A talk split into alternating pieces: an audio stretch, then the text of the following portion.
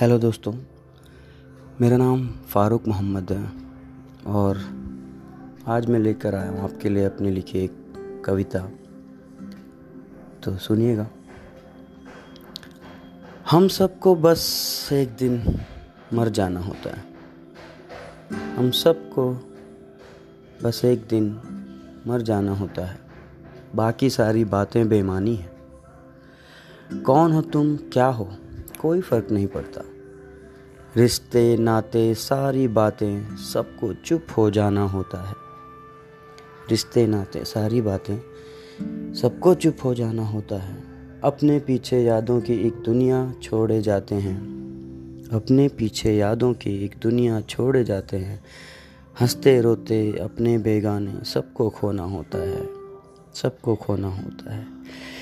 कभी खामोशी से दबे पाँव चुपचाप कभी खामोशी से दबे पाँव चुपचाप, कभी भयंकर डर के साथ मौत आती है। कभी भयंकर डर के साथ मौत आती है। जैसे भी हो लेकिन हम सबको जाना होता है। जैसे भी हो लेकिन हम सबको जाना होता है। जैसे शाम सूरज ढलता है, जैसे नदिया को सागर में मिल जाना होता है, हम सबको एक दिन बस मर जाना होता है। हम सबको एक दिन बस मर जाना होता है। Thank you